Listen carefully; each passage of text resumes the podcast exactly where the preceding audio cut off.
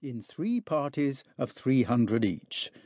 That it was intended they should elevate their minds by reading all the books they could lay hold of while they stayed, and that practically scientific persons accompanying them were to look out for and burn all the manuscripts that had any gold in their illuminations, that the said gold might be made of practical service but that he, Mr. Coxe, could not, for his part, sympathise with the movement, and hoped I would write something in deprecation of it. As I should then feel, I feel now, at Mr. Somervell's request, that I would write him a preface in defence of Helvellyn. What could I say for Mr. Coxe? Of course, that 900 people should see the library daily instead of one is only fair to the 900 and if there is gold in the books, is it not public property? If there is copper or slate in Helvellyn, shall not the public burn or hammer it out? And they say they will, of course, in spite of us. What does it signify to them how we poor old quiet readers in this mountain library feel? True, we know well enough what the 900 excursionist scholars don't, that the library can't be read quite through in a quarter of an hour. Also, that there is a pleasure in real reading quite different from that of turning pages, and that gold in a missal or slate in a crag may be more precious than in a bank or a chimney pot. But how are these practical people to credit us, these who cannot read nor ever will, and who have been taught that nothing is virtuous but care for their bellies, and nothing useful but what goes into them. Whether to be credited or not, the real facts of the matter, made clear as they are in the following pages, can be briefly stated for the consideration of any candid person. The arguments in favour of the new railway are in the main four, and may be thus answered. 1. There are mineral treasures in the district capable of development. Answer.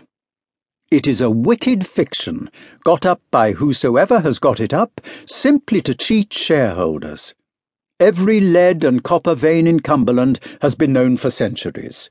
The copper of Coniston does not pay, and there is none so rich in Helvellyn and the main central volcanic rocks through which the tract lies produce neither slate nor hematite, while there is enough of them at Llanberis and Dalton to roof and iron grate all England into one vast bedlam, if it honestly perceives itself in need of that accommodation.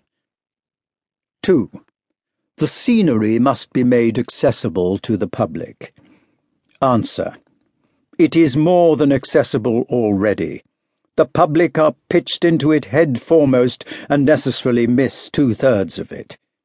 The lake scenery really begins on the south at Lancaster, where the Cumberland Hills are seen over Morecambe Bay, on the north at Carlisle, where the moors of Skiddaw are seen over the rich plains between them and the Solway. No one who loves mountains would lose a step of the approach from these distances on either side but the stupid herds of modern tourists let themselves be emptied like coals from a sack at Windermere and Keswick. Having got there, what the new railway has to do is to shovel those who have come to Keswick to Windermere, and to shovel those who have come to Windermere to Keswick. And what then? 3 but cheap and swift transit is necessary for the working population who otherwise could not see the scenery at all. Answer.